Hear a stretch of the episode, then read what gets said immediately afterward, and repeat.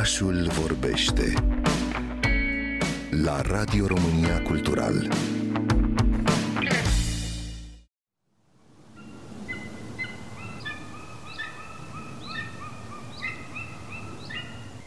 Acvila de munte sau pajura, cum este cunoscută în popor, este pasărea care se regăsește pe stema României. Dar fiind prezentă în Europa, Asia, Africa și America de Nord, este unul dintre cele mai întâlnite simboluri heraldice, desemnând puterea și spiritul războinic la romani, asteci, amerindieni sau arabi. Nu e de mirare, căci Agvila de Munte este un prădător abil, înzestrat cu acuitate vizuală spectaculoasă, dar și cu ghiare și cioc extrem de puternice.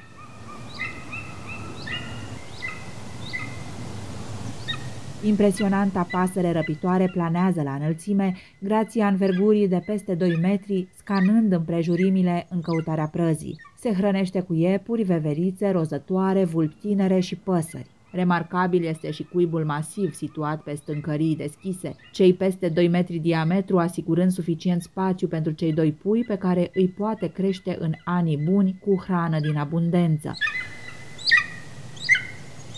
Agvila de munte nu migrează, însă păsările tinere întreprind lungi călătorii în primii ani, atingând maturitatea între al patrulea și al șaptelea an de viață.